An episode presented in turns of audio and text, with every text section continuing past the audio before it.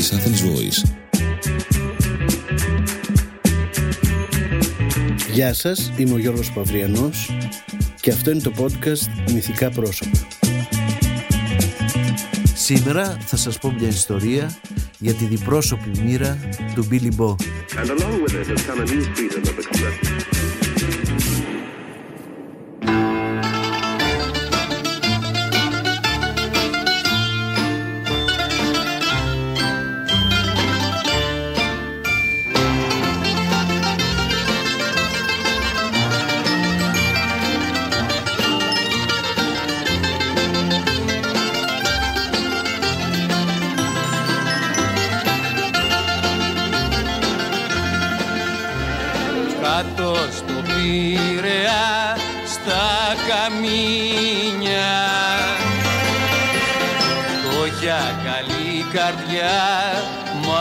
Και γκρίνια Μάζεψα μια βραδιά τα σαΐνια. Ήρθα κρυφά το παλιό μου καημό να σου πω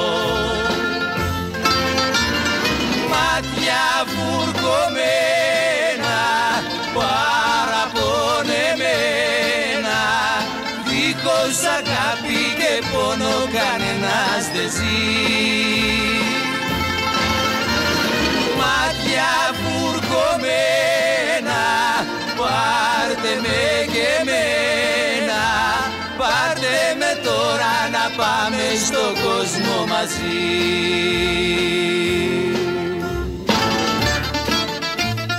Καλοκαίρι του 1966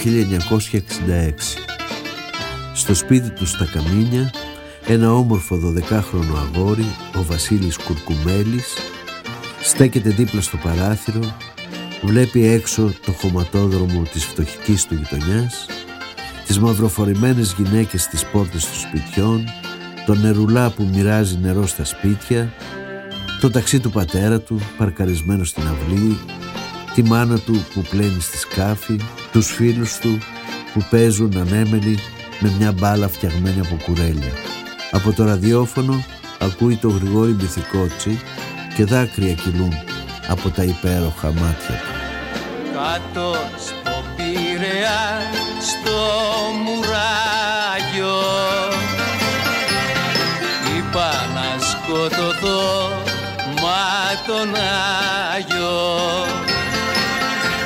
Μα έκανα υπομονή και κουράγιο. Ήρθα κρυφά το παλιό μου καημό να σου πω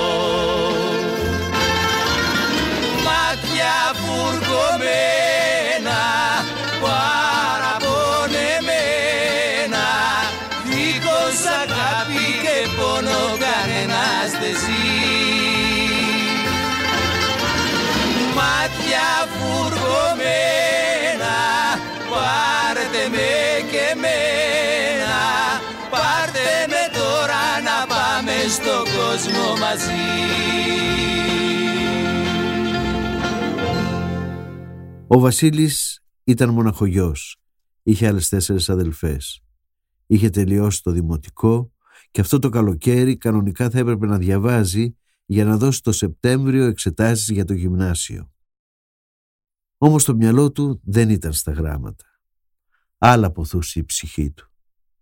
Να φύγει μακριά από αυτή τη γειτονιά, μακριά από το σκονισμένο χωματόδρομο και τις μαυροφορεμένες γυναίκες, μακριά από τον πατέρα του, τη μάνα του, τις αδελφές του και τους φίλους του.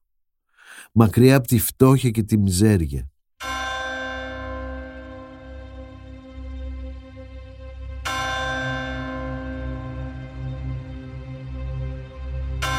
Άρχισε να πηγαίνει στην εκκλησία και να δίνεται παπαδοπέδι.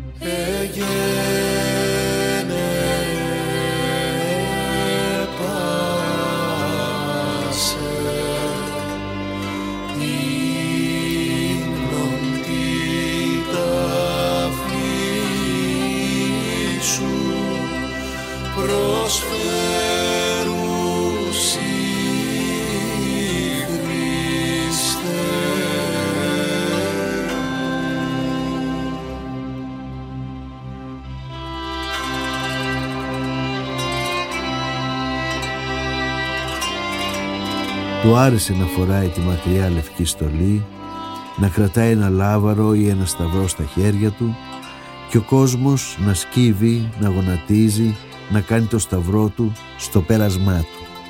Θεωρούσε ότι το έκαναν για αυτόν, ότι τον προσκυνούσαν, πράγμα όχι και τόσο απίθανο με την ομορφιά που διέθετε.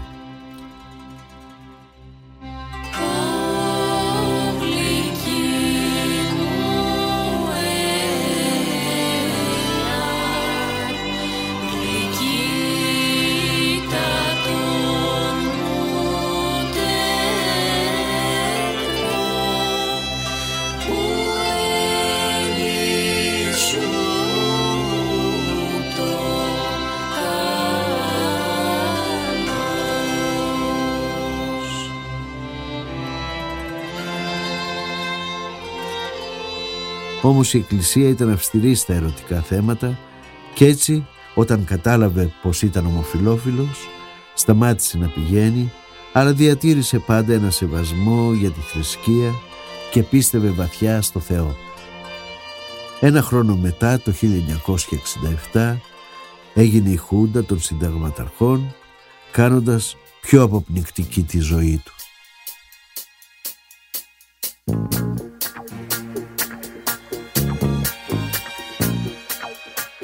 Έπρεπε να βρει μια διέξοδο.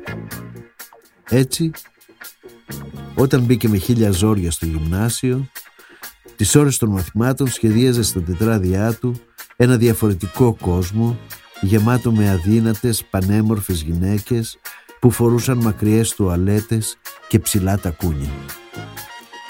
Και τα Σαββατόβραδα έβαζε τα καλά του και με το τρένο ανέβαινε από τον Πειραιά στην Αθήνα.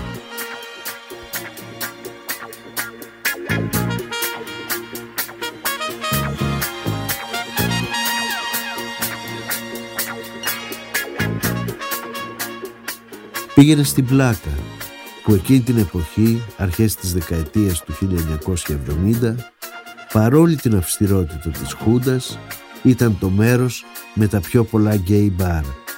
Εκεί υπήρχαν τα ζώδια, με μπάρμαν την αλησμόνητη Τσιν Τσιν, το Γιάννης μπαρ, το Βαγγέλης μπαρ και πιο κάτω, στην είσοδο της Πλάκας, το μυθικό Μύκονος Μπαρ.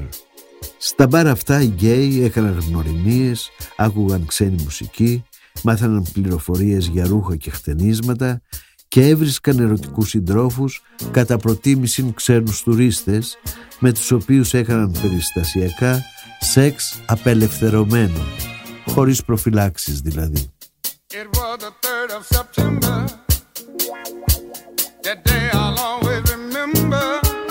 Yes, I will. Cause that was the day that my daddy died. I never got a chance to see him. Never heard nothing but bad things about him. Mama, I'm depending on you. Tell me the truth. Mama just hung her head and said, son, Papa was a rolling stone.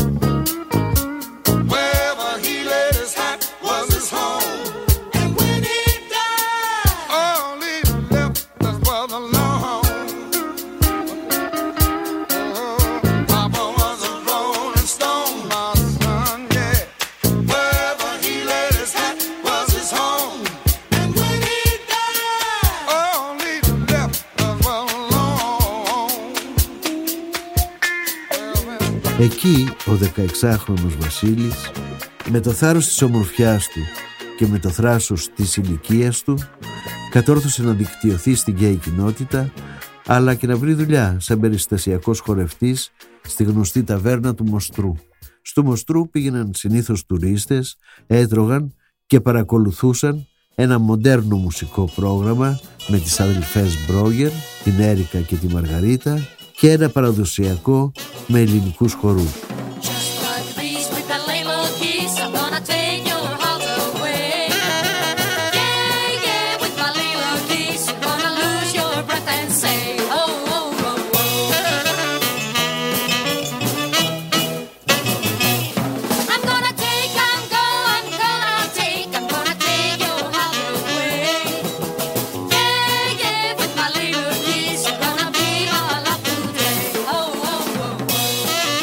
Βασίλης έπαιρνε μέρος και στα δύο προγράμματα.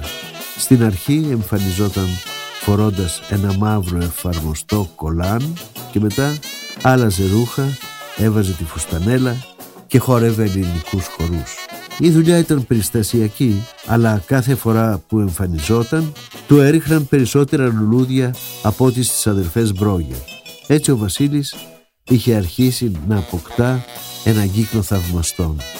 Έκανε τις πρώτες του ερωτικές γνωριμίες, έβγαλε τα πρώτα του λεφτά, άρχισε μαθήματα σε μια σχολή χορού, ο Φώτης Μεταξόπουλος τον πήρε στο μπαλέτο της παράστασης Μαριχουάνα Στόπ, όμως όλα αυτά δεν ικανοποιούσαν τις φιλοδοξίες του για να ξεχωρίσει.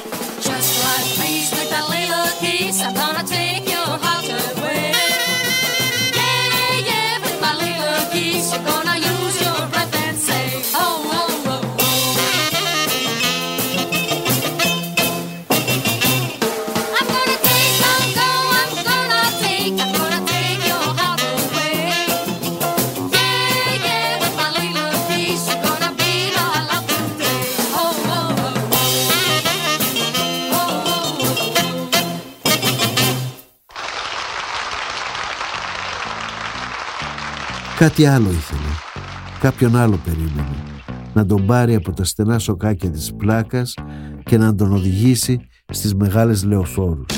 Ο άνθρωπος αυτός ήταν ο Μάκης Τσέλιος. Ο Μάκης ήταν λίγα χρόνια μεγαλύτερος, επτανήσιος, γεννημένος στην Ιθάκη. Η οικογένειά του έφυγε από εκεί μετά τους καταστροφικούς σεισμούς και εγκαταστάθηκαν στον Πειραιά, κοντά στη γειτονιά του Βασίλη. Το 1953 ε, γίνονται οι σεισμοί και αναγκάζομαι να φύγω από την Ιθάκη, καταστρέφονται τα πάντα, δεν έμεινε τίποτα. Ξεριζωνόταν τα δέντρα και άκουρες άνοιγει έτσι. Μετά μετακομίσαμε εμείς στην Αθήνα κάποια στιγμή, στον Πειρά, που ήταν ένα καφενείο κοντά ήταν καφενείο του Παπαμιχαήλ, του πατέρα του. Και ήταν εκεί ο Δημήτρης και ο αδερφός του εκεί πέρα. Αλλά εγώ δεν τους ήξερα τότε. Μετά θυμήθηκα. Όταν πέρασαν χρόνια και έγινε γνωστός ο Παπαμιχαήλ. Δούλευα στην Mercedes. Θυμάμαι τους πελάτες που ψωνίζανε, πολύ γνωστοί. Μέχρι και ο Βασιλιάς είχε έρθει αγόρασε ένα Mercedes κάμπριο μεγάλο, πράσινο, με ξύλα μέσα και τέτοια. Ο Βασίλη τον είχα γνωρίσει στον Πειραιά όταν έμενα. Ήταν ωραίο παιδάκι και ξεχώριζε μέσα στο σύνολο των άλλων φίλων του που παίζανε, ξέρω εγώ. Ε, μετά όταν μεγάλωσε, μια φορά ανέβαινα τη Πινδάρου. Κατέβαινε ο Βασίλης με ένα φίλο του και κάτι εκείνη τη στιγμή, κάτι μου θύμισε και γυρνάει και αυτός, εσύ είσαι Βασίλη. Ναι μου λέει, με γνώρισε.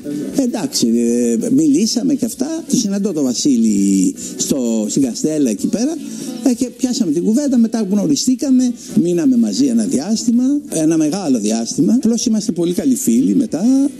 Στην αρχή είμαστε φίλοι πιο στενοί και μετά είμαστε φίλοι ζωής και συνεργάτες. Έγιναν ερωτικοί φίλοι και αποφάσισαν να κάνουν κάτι μαζί. Το πρώτο τους σχέδιο να εισάγουν κολόνιες εγκαταλείφθηκε νωρίς. Έπρεπε να βρουν κάτι άλλο που να συνδυάζει το επιχειρηματικό μυαλό του ενός με το ταλέντο και την ομορφιά του άλλου. Η λύση βρέθηκε στα μαθητικά τετράδια του Βασίλη, εκεί που ζωγράφιζε πανύψηλες γυναίκες με βραδινές τουαλέτες. Ο Βασίλης θα γινόταν μοντελίστ. Γράφτηκε λοιπόν στη σχολή Βακαλό και μετά στη σχολή Βελουδάκη με σκοπό να σπουδάσει σχέδιο μόδας.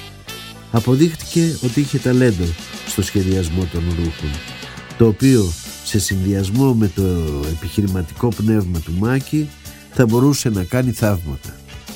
Άρχισαν να ονειρεύονται τη δημιουργία ενός καταστήματος που θα πουλούσε τα ρούχα που θα τα κατασκεύαζαν αυτοί. Ένα όνειρο τρελό για εκείνη την εποχή. Ε, η μόδα τότε στην Ελλάδα ήταν στα σπάργανα. Εμεί δύο άγνωστα παιδιά από φτωχές οικογένειες, αλλά νοικοκυρεμένες, θέλαμε κάτι να κάνουμε. Και είπαμε το σημείο που μπορούμε να αναγνωριστούμε είναι πραγματικά το κολονάκι. Και έτσι βρήκα μια γωνιά που ήταν πολύ μικρή, πολύ μικρή, ήταν 2 επί 4, ξέρω εγώ. Τόσο μικρό μαγαζί και δημιουργήσαμε την πρώτη μας εστία, την πρώτη μας γωνιά με τη μόδα. ε, το 1973 το Νοέμβρη και κάναμε μια μικρή μικρή γωνιά η οποία ήταν σπίθα, άναψε φωτιά στην Αθήνα. Το μαγαζί που αναζητούσαν βρέθηκε στην οδό Σόλωνος 1 και ήταν ένας μικρός χώρος αλλά αρκετός για να ξεκινήσουν. Το κεφάλαιο που είχαν ήταν επίσης μικρό ίσα που έφτανε για να νοικιάσουν το χώρο και να ράψουν τα πρώτα ρούχα. Έπιασαν λοιπόν δουλειά, οι τείχοι βάφτηκαν μαύροι και τα ρούχα κρεμάστηκαν σε αλυσίδες από το ταβάνι. Φίλοι και γνωστοί τους βοήθησαν. Ο Βασίλης Ζούλιας, πιτσιρίκι τότε, έδινε ιδέες και ήταν το παιδί για όλες τις δουλειές. Ο Δημήτρης Ζουρντός, που θα γινόταν αργότερα ο μακιγέρ της ομάδας, βοήθησε στην διακόσμηση του χώρου. Μερικοί έλεγαν πως σχεδίαζε και μερικά από τα μοντέλα του Βασίλη. Και τι έγινε, θα μπορούσε ποτέ να πουλήσει τα μοντέλα του σαν Δημήτρης Ζουρντός; Όχι. Καλά έκανε λοιπόν και τα έδινε στο Βασίλη. Αυτός τουλάχιστον θα μπορούσε να τα πουλήσει. Αλλά με τι όνομα; Δεν μπορούσε ένας νέος και μοντέρνος μοντελή να λέγεται Βασίλης Κουρκουμέλης.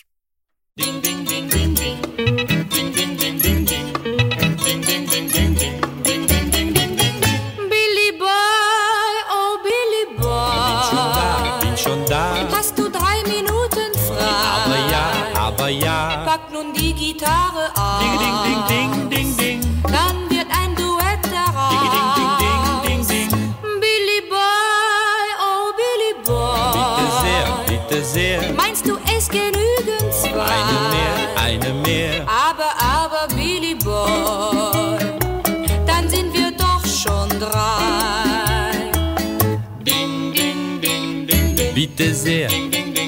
Zwei Damen La la la, la la la, und ein Herr. Billy Boy, oh Billy Boy. Gar nicht schlecht. Το τραγούδι αυτό της Κατερίνας Βαλέντε το ήξεραν και οι δύο φίλοι. Στο Βασίλη άρεσε ιδιαίτερα, ένιωθε πως το Billy Boy είχε γραφτεί για αυτόν. Έτσι, όταν τέθηκε το θέμα του ονόματός του, αποφάσισε ότι από εδώ και πέρα θα λεγόταν Billy Bo. Billy επειδή τον έλεγαν Βασίλη και Bo επειδή με άλλη ορθογραφία σημαίνει στα γαλλικά ωραίος. Αυτό θα ήταν. Ο ωραίος Billy και φυσικά το μαγαζί θα έπαιρνε το όνομα του δημιουργού. Θα λεγόταν και αυτό Billy Bo.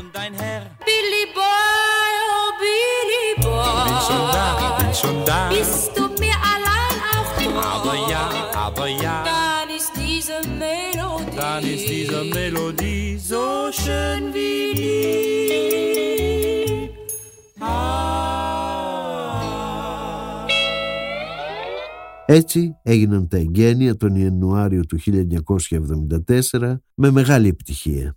Κάναμε επανάσταση. Σηκώσαμε τον κόσμο και το πήγαμε σε κλαμπ και σε ξενοδοχεία με μουσική δίσκο, δείχνοντας μεγάλες επιδείξεις με πολυάριθμα άτομα, με μουσικές, με μακιγέρ, με κομμωτά μόδας που μέχρι εκείνη τη στιγμή δεν υπήρχαν. Τα φώτα έπεσαν αμέσως πάνω στον ωραίο Μπίλι. Δεν ήταν τυχαίο ότι οι προσκλήσεις για τις πρώτες επιδείξεις είχαν επάνω τη φωτογραφία του, κάτι που γινόταν για πρώτη φορά στην Ελλάδα. Η εικόνα του 20χρονου Μπίλι κέρδισε αμέσως το ενδιαφέρον μερικών κυριών, οι οποίες έσπευσαν στην οδό Σόλωνος να δουν και να αγοράσουν. Κάποιες από αυτές, εκτός από τα ρούχα, τους ζητούσαν και αυτόγραφο, ενώ μετά από λίγο καιρό άρχισαν να φτάνουν και τα πρώτα γράμματα από θαυμάστριες που πολλαπλασιάζονταν από τη μία μέρα στην άλλη. Εκτός όμως από αυτά, ο Μπίλι κατόρθωσε να κερδίσει και την αναγνώριση στο μικρό τότε κόσμο της μόδας. Στο διαγωνισμό νέων σχεδιαστών του περιοδικού «Γυναίκα» ήρθε πρώτος και κέρδισε το σημαντικό ποσό των 30.000 δραχμών. Όμως ο μεγάλος χαμός έγινε όταν το περιοδικό δημοσίευσε συνέντευξη και φωτογραφίες του νικητή.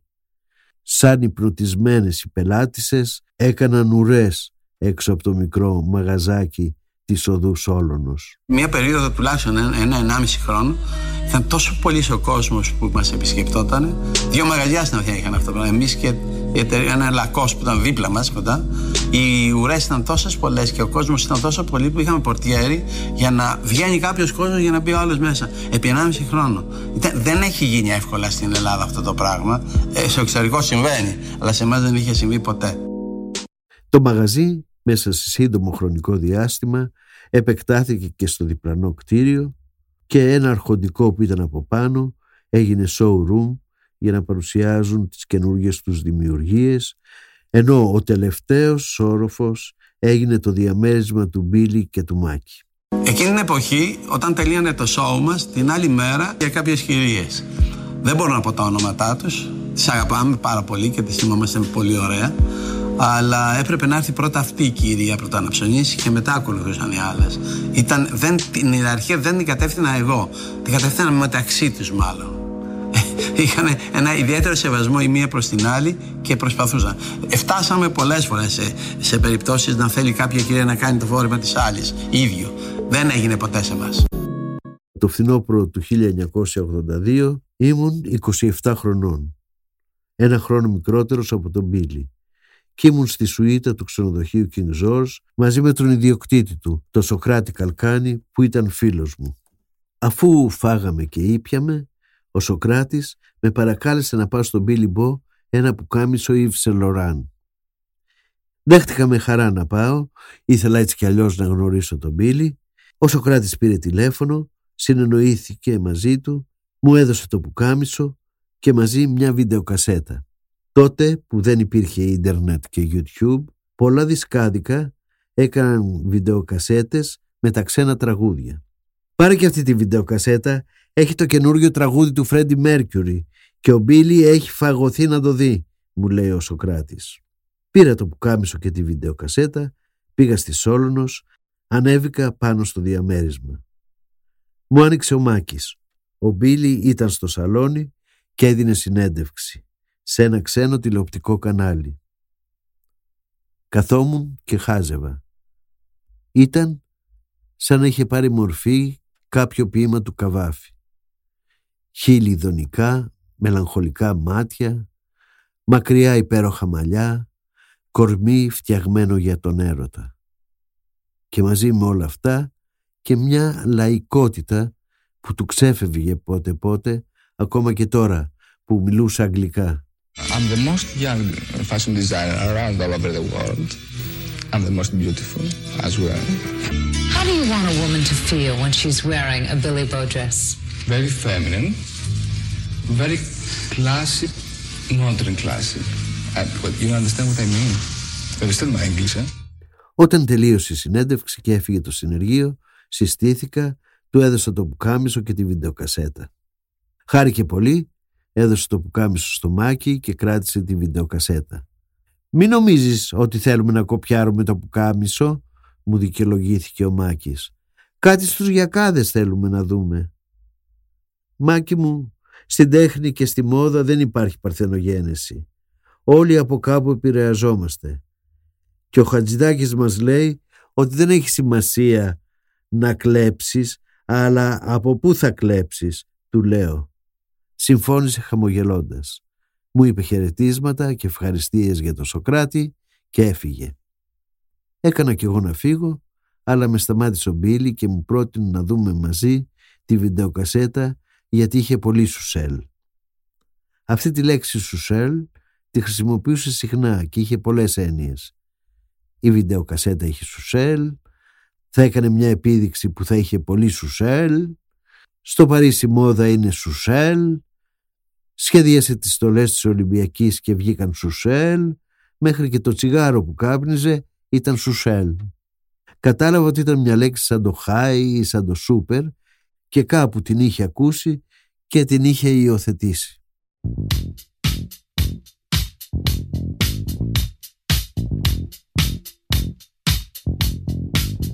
Βάλαμε τη βιντεοκασέτα και εμφανίστηκε ο Φρέντι Μέρκιουρι. Σταματήσαμε την κουβέντα και παρακολουθούσαμε σιωπηλοί.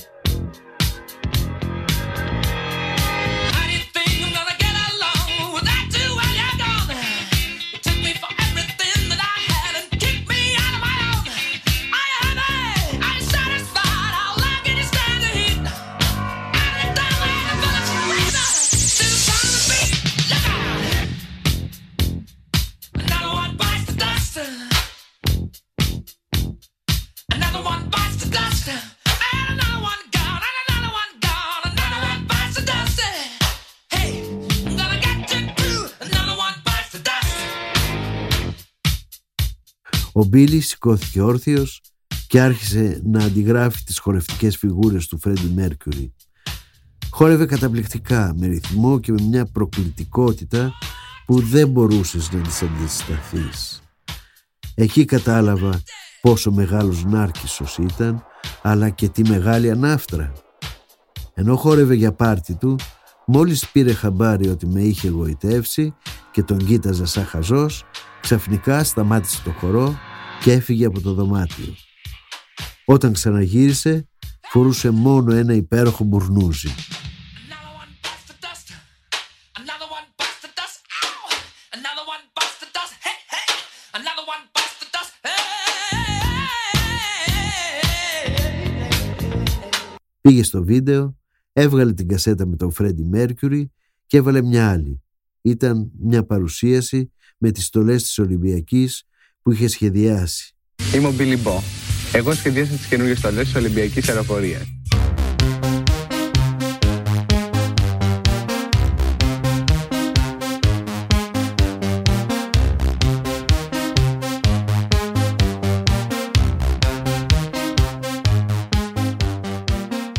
Έβλεπε τα κουστούμια των πιλότων και τις στολές των αεροσυνοδών και σκεφτόμουν πόση δουλειά είχε γίνει, πόσοι άνθρωποι εργάστηκαν και πληρώθηκαν γι' αυτό, πόσες οικογένειες έφαγαν ψωμί από αυτά τα δύο παιδιά, το Μάκη και τον Μπίλι.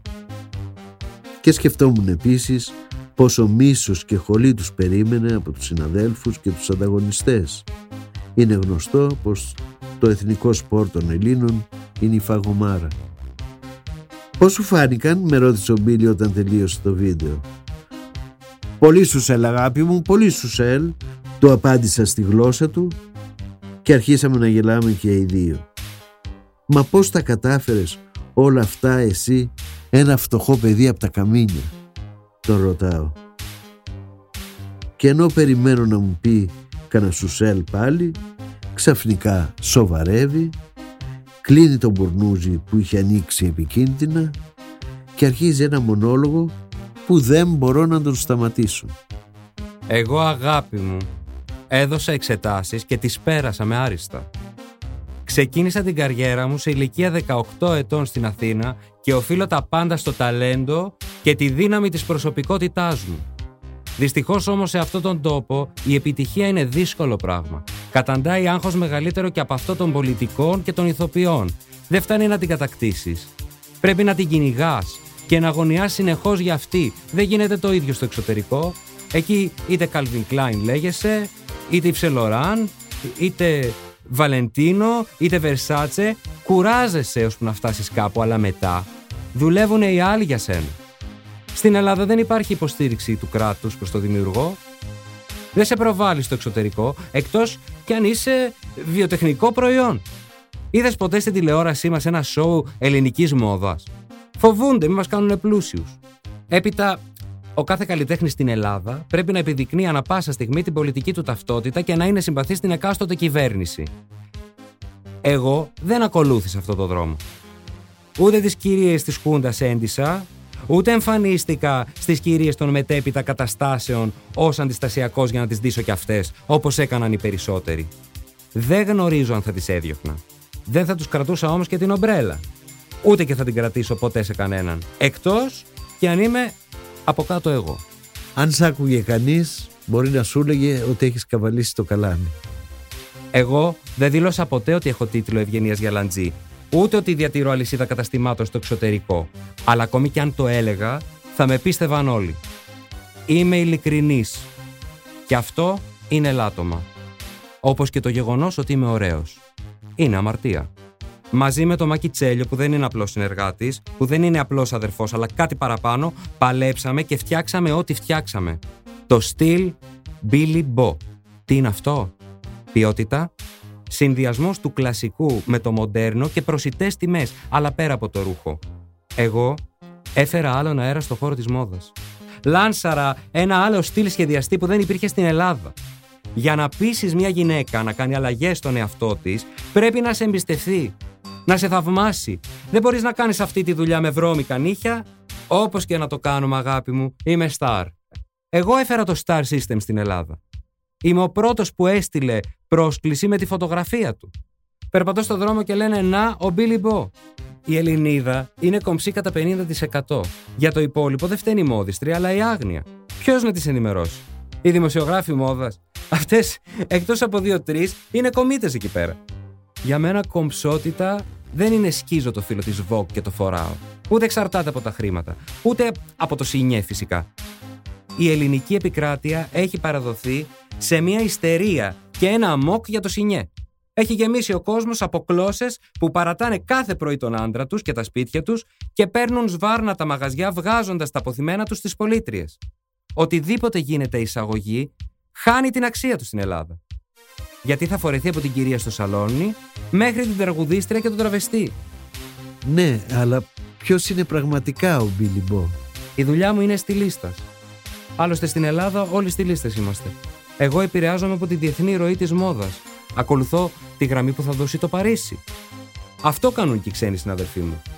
Η Ελλάδα ως χώρα δεν έχει να παρουσιάσει δική της μόδα. Εκτός από τους χιτώνες, τα σεγκούνια και τα χειροποίητα. Γι' αυτόν ακριβώς το λόγο δεν υπήρξε ποτέ κανένας Έλληνας σχεδιαστής διεθνούς φήμης.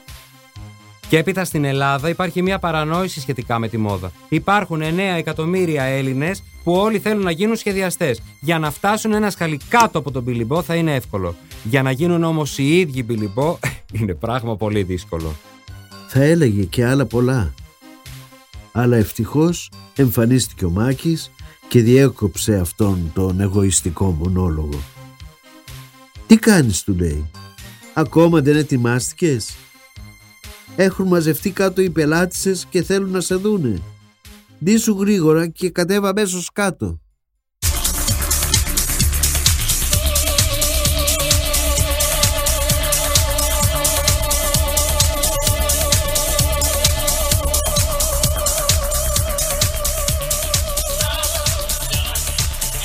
Στις αρχές της δεκαετίας του 80 στην Ελλάδα ελάχιστα πράγματα ξέραμε για το AIDS. Το ίδιο και ο Μπίλι Μπο. Παρόλο που είχε επισκεφτεί την Αμερική και ετοιμαζόταν να ανοίξει ένα κατάστημα Billy Bo στη Νέα Υόρκη, τον ενδιέφερε περισσότερο να ζήσει την απελευθερωμένη ερωτική ζωή της.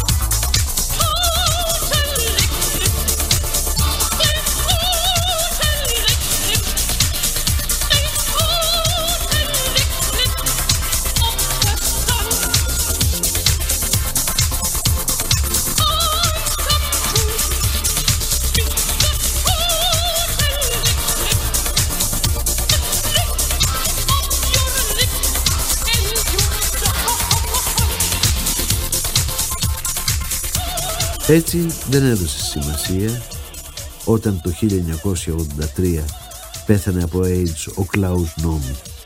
Όμως όταν το 1985 πέθανε από AIDS και ο Ροκ Χάτσον και εδώ στην Ελλάδα ο Σέρο Αμπραχαμιάν γνωστός μόδιστρος στη Θεσσαλονίκη όλοι καταλάβαμε ότι τα πράγματα ήταν πολύ σοβαρά.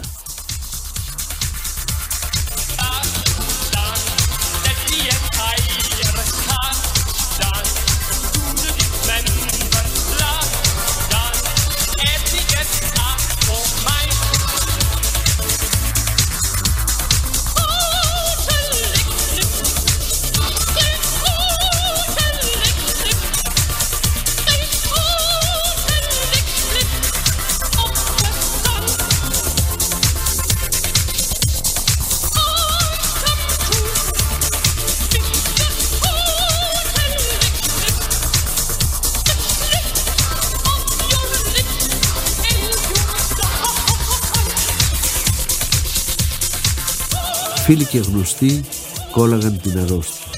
Τη μια μέρα τους έβλεπες να χορεύουν αμέριμνοι και χαμογελαστοί στη δίσκο και την άλλη μέρα να λιώνουν σαν τα κεριά. Μια ιστερία απλώθηκε παντού. Ο Μπίλι ήταν πολύ απασχολημένος για να δώσει σημασία σε όλα αυτά. Μαζί με το Μάκη ετοίμαζαν το κατάστημα της Νέας Υόρκης.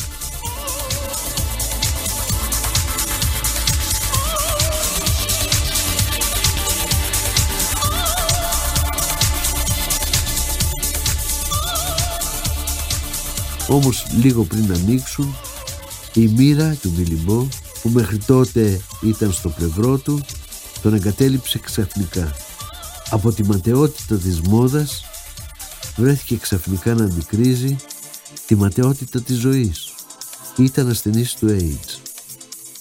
Το 1986, ε, αφού κα- έχουμε κάνει στην Αθήνα πέντε είδη μαγαζιάς στη Θεσσαλονίκη, στη Μύκονο και άλλα πολλά, το 86 ε, ετοιμάζουμε το μαγαζί μας στη Νέα Υόρκη. 59 και Park Avenue. Όπως καταλαβαίνεις είναι το ο φαλός της γης εκεί σε εκείνο το σημείο. Αν θεωρείται σημείο το καλύτερο στον κόσμο θεωρείται. Ένα πολύ μεγάλο μαγαζί, ισόγειος 50 μέτρα και πάνω 300 μέτρα. Όλη η γωνία της Park Avenue ήταν στολισμένη με ελληνικά χρώματα. Ε, Δυστυχώς δεν ήταν τα πράγματα σωστά. Ο Θεός δεν, δεν μας βοήθησε εκείνη τη στιγμή και ο Βασίλης βρέθηκε με ένα μεγάλο πρόβλημα. Το μαγαζί στη Νέα Υόρκη άνοιξε, αλλά το άνοιξα μόνο εγώ. Ο Βασίλης δυστυχώς δεν μπορούσε να ήταν κοντά μας. Είχε ήδη βρισκόταν στο νοσοκομείο και δεν είχε δυνατότητα να φτάσει. Έτσι το άνοιξε το μαγαζί και έμεινε ένα χρόνο σε λειτουργία. Ε, Εγώ θα μπορούσα να μείνει περισσότερο. Ο συνεργάτη μας στην Αμερική δίλιασε. Ε, και εγώ άρχισα να θέλω να κάνω πράγματα άλλα, πιο απλά, γιατί κανείς κάνει άλλους λογαριασμούς όταν χάνει και δει, δει αυτό το μεγάλο, μεγάλο πρόβλημα που λέγεται ζωή και θάνατος.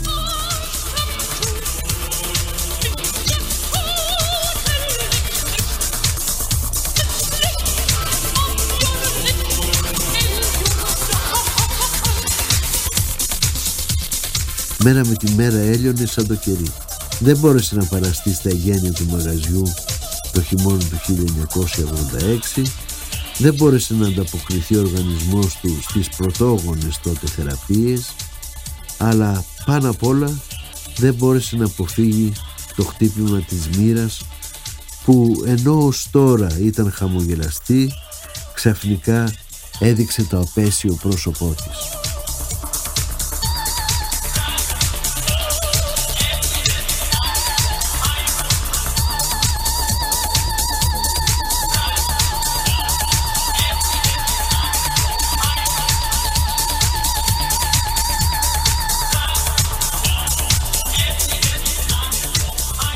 Ταξίδια από νοσοκομείο σε νοσοκομείο, από την Αμερική στο Παρίσι, γιατροί, νοσοκόμες, φάρμακα, ορί, εξετάσεις, θεραπείες, τίποτα δεν στάθηκε ικανό να αλλάξει την απόφαση της μοίρας. Έτσι, την άνοιξη του 1986 αποφάσισε να επιστρέψει στην Ελλάδα.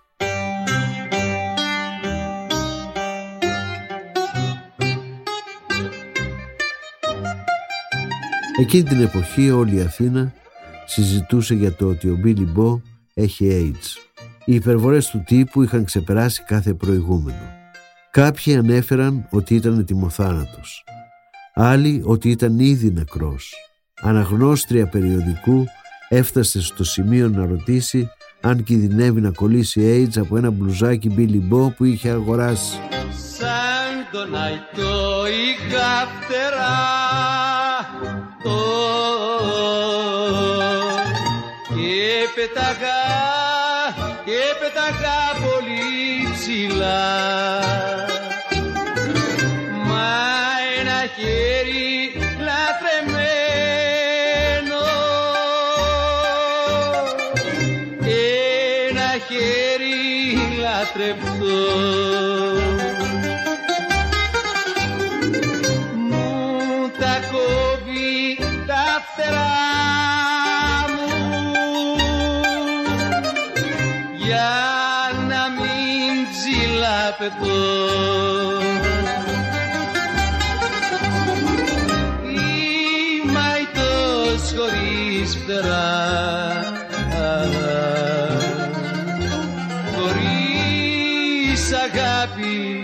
και χαρά.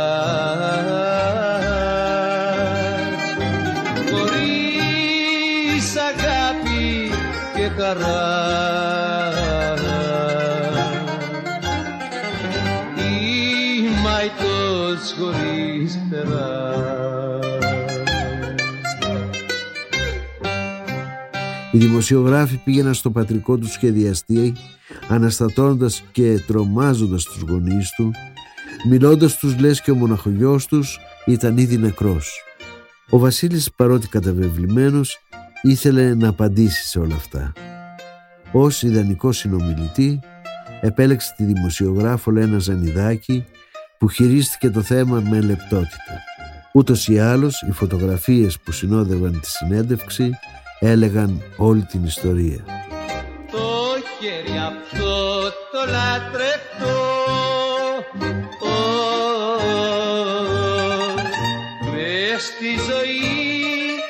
μες στη ζωή θα τα αγαπώ. Ό,τι και να μου έχει κάνει όλα του τα συγχωρώ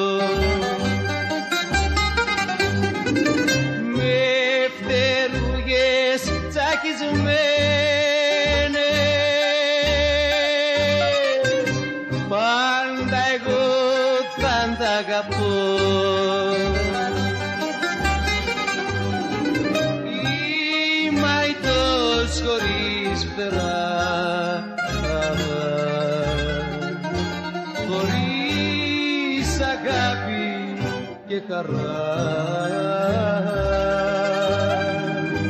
Χωρίς αγάπη και χαρά. Η μαϊτός χωρίς φτερά. Ακούμε εδώ μια θεατρικοποιημένη μεταφορά της συνέντευξης με τη Στέλλα Γκίκα στο ρόλο της Λένα Ζανιδάκη και το Μίνο Αθεοχάρη στο ρόλο του Μπίλι Μπό. Παραμονές του 1987 χτύπησε το τηλέφωνο μου αργά το βράδυ.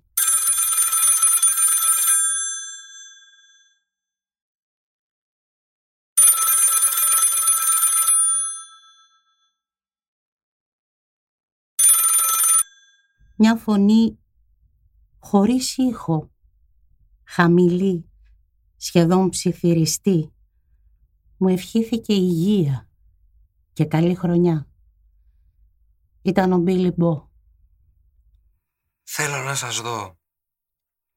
Θέλω να κουβεντιάσω μαζί σας. Όποτε μπορείτε, όποτε θέλετε και αν θέλετε.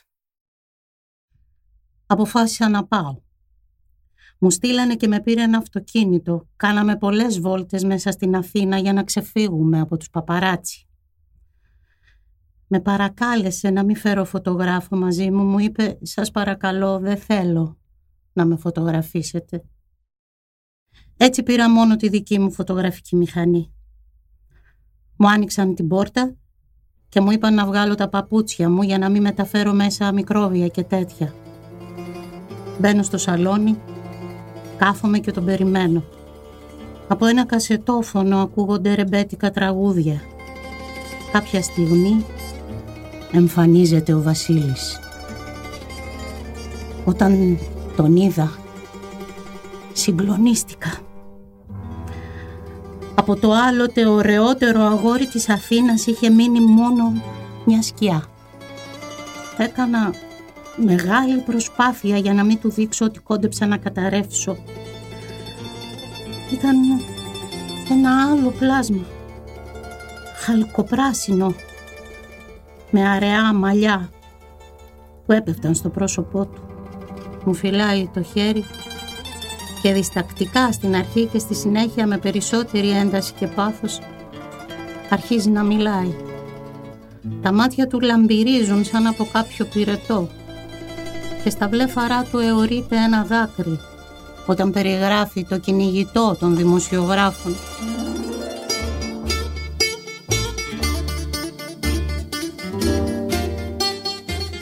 Έχουν χτενίσει κυριολεκτικά όλη την περιοχή για να με βρουν. Χτυπάνε κουδούνια ξένων σπιτιών που υποψιάζονται πως κατοικώ, ρωτάνε περιπτεράδες, παιδάκια που παίζουν στο δρόμο, στείνουν καρτερί.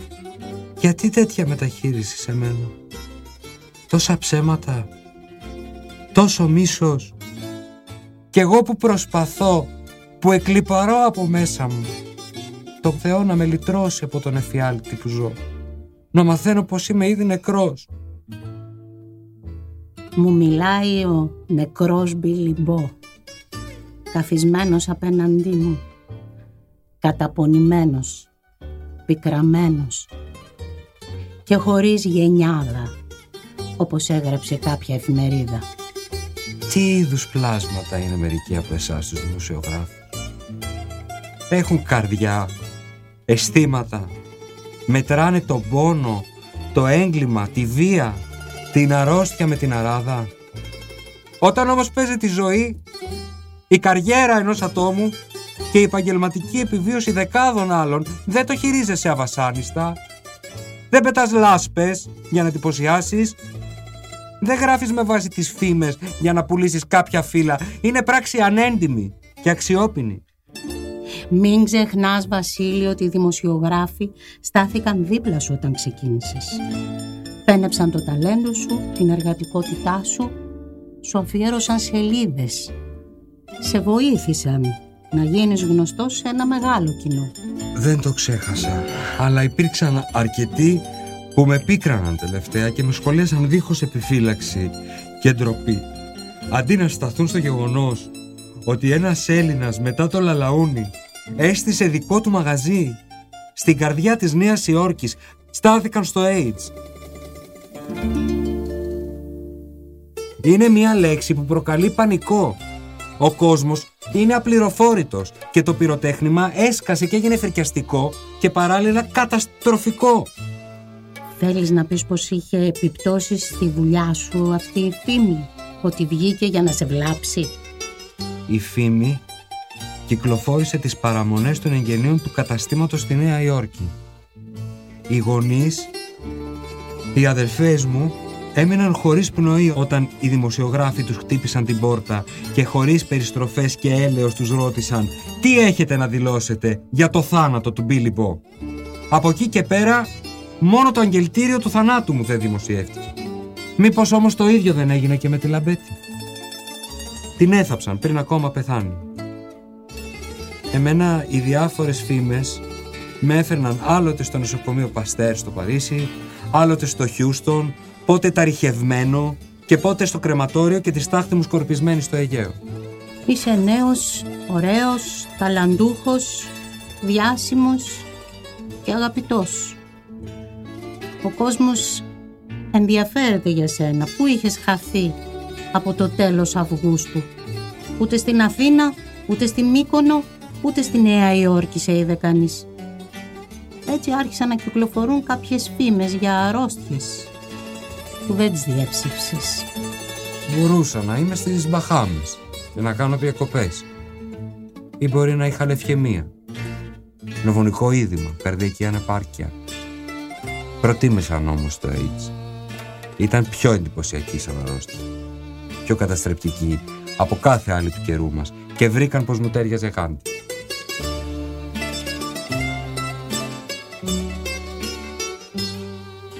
αδυνατισμένος, χλωμός, ψυχικά κουρασμένος, ευαισθητοποιημένος από τη σωματική ταλαιπωρία. Εκείνο το παιδικό του χαμόγελο τώρα μοιάζει με πικρό μορφασμό.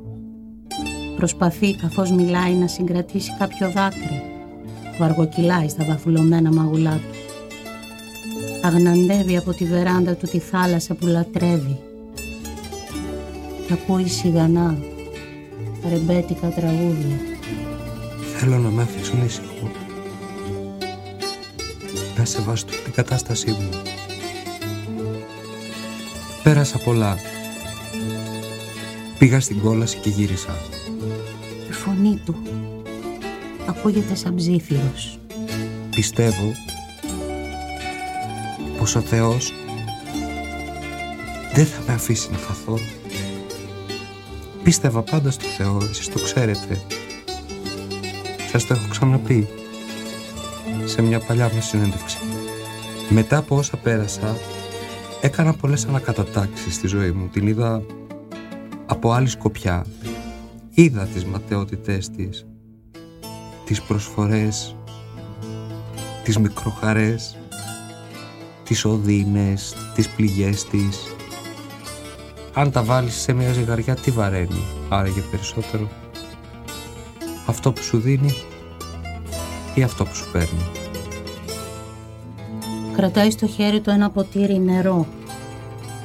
Πίνει γουλιά γουλιά. Βουλιαγμένο στο βελούδινο καναπέ. Τα μάτια του αστράφτουν από κάποιο πυρετό που τον σιγοκαίει. Σας κάλεσα γιατί σας εκτιμώ. Σας έχω εμπιστοσύνη. Ό,τι γράφτηκε μέχρι τώρα ήταν εικασίες. Ανεύθυνη πληροφόρηση. Γράψτε ότι ζω. Και ευχαριστώ όλους εκείνους που μου συμπαραστάθηκαν στις δύσκολες ώρες μου. Υπάρχουν και άνθρωποι που δεν έχουν κίνητρο την κούφια περιέργεια, τη σκανδαλοθυρία ή την επαγγελματική αντιζηλία. Υπάρχουν άνθρωποι που ρωτάνε για μένα με πραγματικό ενδιαφέρον, που μου στέλνουν ευχές, ακόμη και άγνωστοι, μία εικονίτσα, κάποιο λουλούδι και δεκάδες γράμματα που με παρηγορούν ό,τι και αν μου συμβαίνει. Άνθρωποι που μπορεί να έχουν βαδίσει ένα γολγοθά, που μπορεί να κράτησαν κι αυτοί ένα σταυρό βαρύ, αλλά δεν τους πήρε από πίσω όχλος να τους ρίξει πέτρες και να κάνει πιο δύσκολο το ανέβασμά τους. Τα μάτια του αστράφτουν από κάποιο πυρετό που τον σιγοκαίει. Το αμάρτημά μου ήταν βαρύ. Εγώ, ένα πυρεωτάκι, ξεκίνησα από το μηδέν και έφτασα εκεί που έφτασα. Ήμουν περήφανος και φιλόδοξος και ο Θεός μας θέλει ταπεινόφρονες. Ίσως συγχώρεσε την υπεροψία μου, γι' αυτό με αφήνει να ζω. Όμως οι άνθρωποι είναι ανελαίητοι και με θέλουν νεκρό. Κάποτε παρουσιάσατε στον ταχυδρόμο το σπίτι μου στη Μύκονο και το ονομάζατε το καταφύγιο του Απόλλωνα. Ήμουν ευτυχισμένος τότε. Γεμάτος όνειρα και φιλοδοξίες. Φωτογραφίστε με και τώρα όπως είμαι. Απογυμνωμένος από όνειρα και φιλοδοξίες. Αλλά κυρίως ταλαιπωρημένος από τη σκληρότητα των ανθρώπων. Τραβήξτε μου λοιπόν όσες φωτογραφίες θέλετε και γράψτε ότι ζω. Αυτός είναι ο τίτλος. Δύο ώρες μαζί του ήταν αληθινή δοκιμασία για μένα. Ένιωθα απέναντί μου τη σκιά του ωραιότερου παιδιού της Αθήνας που προσπαθούσε με λιγμική φωνή να αντλήσει κουράγιο από τον ίδιο του τον εαυτό.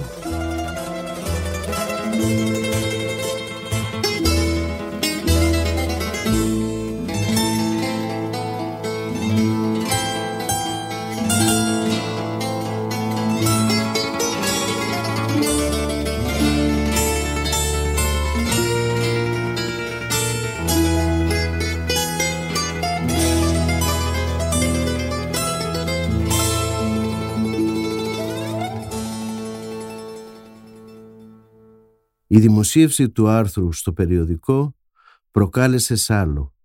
Έβαλε φυσικά τέλος στις όποιες φήμες περί θανάτου του Μπίλι και το κοινό που ενδιαφερόταν για εκείνον πέρασε σε μια άλλη φάση από αυτήν της κουτσομπολίστικης και σκανδαλοθυρικής περιέργειας σε αυτή της θλίψης και της επιβεβαίωσης του χειρότερου σεναρίου. Το κείμενο και οι φωτογραφίες που το συνόδευαν ράγισαν την καρδιά και τον πιο κακόβουλον, δίνοντας την ανθρώπινη διάσταση του θέματος μέσα σε μια εποχή που κάθε αναφορά στο AIDS προκαλούσε ιστερία.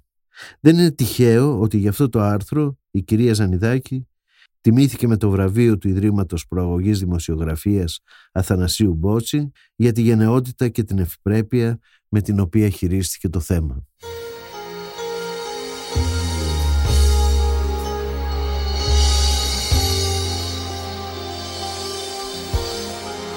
Στις 8 Φεβρουαρίου 1987 ο Μπίλι γιόρτασε τα γενέθλιά του. Γινόταν 33 χρονών. Η ηλικία που η μοίρα προτιμάει να παίρνει από τη ζωή τους νέους, τους ωραίους και τους επιτυχημένους. Λίγο πριν το τέλος, ο Μπίλι βγήκε από το σπίτι και πήγε στο μαγαζί που τραγούδαγε η Βίκη Μοσχολιού. Υπάρχουν άνθρωποι που ζουν μοναχοί. Σαν το ξεχασμένο στάχι ο κόσμος γύρω άδειος καμπός. Κι αυτής της μοναξιάς το θαμπός. Σαν το ξεχασμένο στάχι άνθρωποι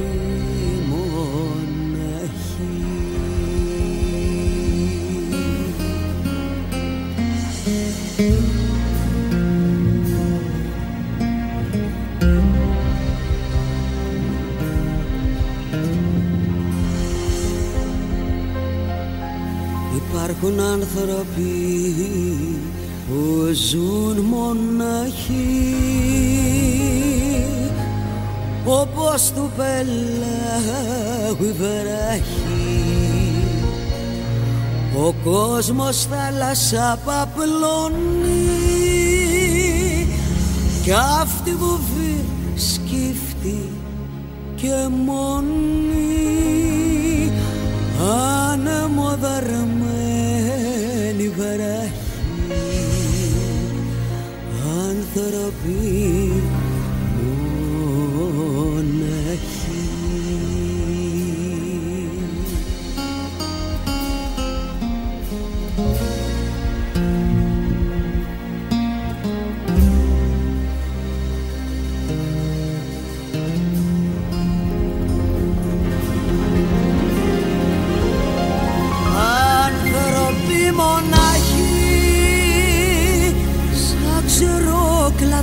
ξερόκλαδα σπασμένα Σαν ξοκλήσια ρημωμένα Ξεχασμένα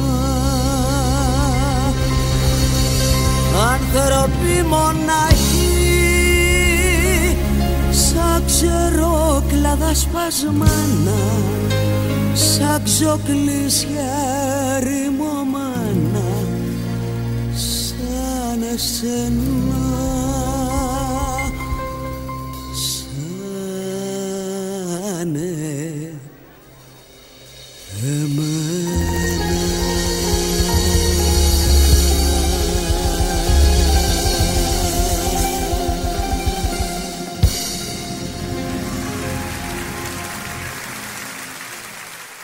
Η μοίρα του Μπίλι ήταν διπρόσωπη. Πρώτα του χαμογέλασε και μετά του έδειξε τα δόντια της. Όμως τώρα πια από όλα αυτά τίποτα δεν έχει σημασία. Ήταν το podcast Μυθικά πρόσωπα με τον Γιώργο Παυριανό. Αφήγηση σκηνοθετική επιμέλεια Γιώργος Παυριανός. Η ηχογράφηση έγινε από τον Άκη Μπελή στα Earth Sound Studios. Ήταν ένα podcast από την Athens Voice. Μπορείτε να ακούσετε τα podcast της Athens Voice στο athensvoice.gr και στο Spotify, στο Apple Podcast και το Google Play Music.